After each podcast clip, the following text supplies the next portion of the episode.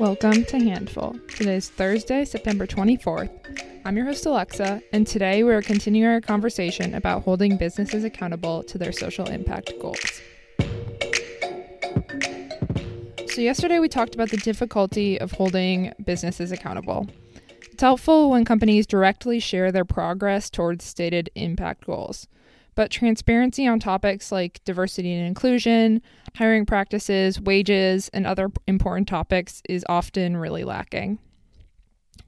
One step towards holding brands accountable is consumer collective action. In 2019, ethical fashion brands Able and Nisolo launched the Lowest Wage Challenge. This campaign highlighted the fact that only 2% of fashion brands pay their workers a living wage.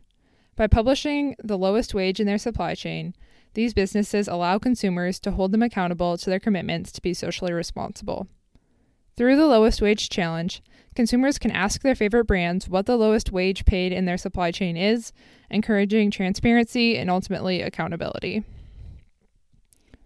In 2020, as COVID 19 spread around the globe and the economy and supply chains were affected, garment workers have been especially vulnerable.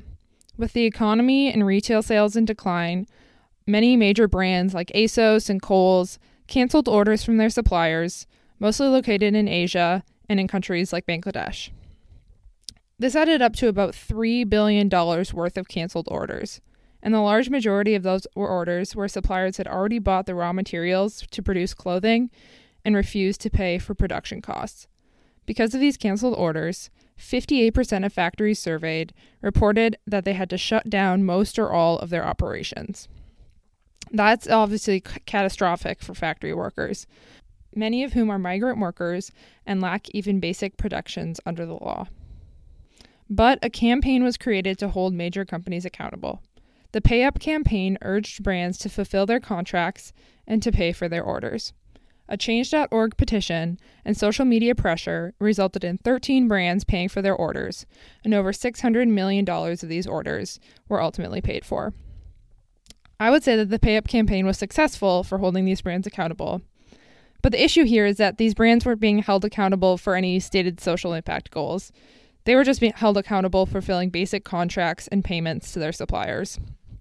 But this mechanism of accountability seems to be effective and could be applied to the hundreds of American companies that made commitments to advancing racial justice in the US.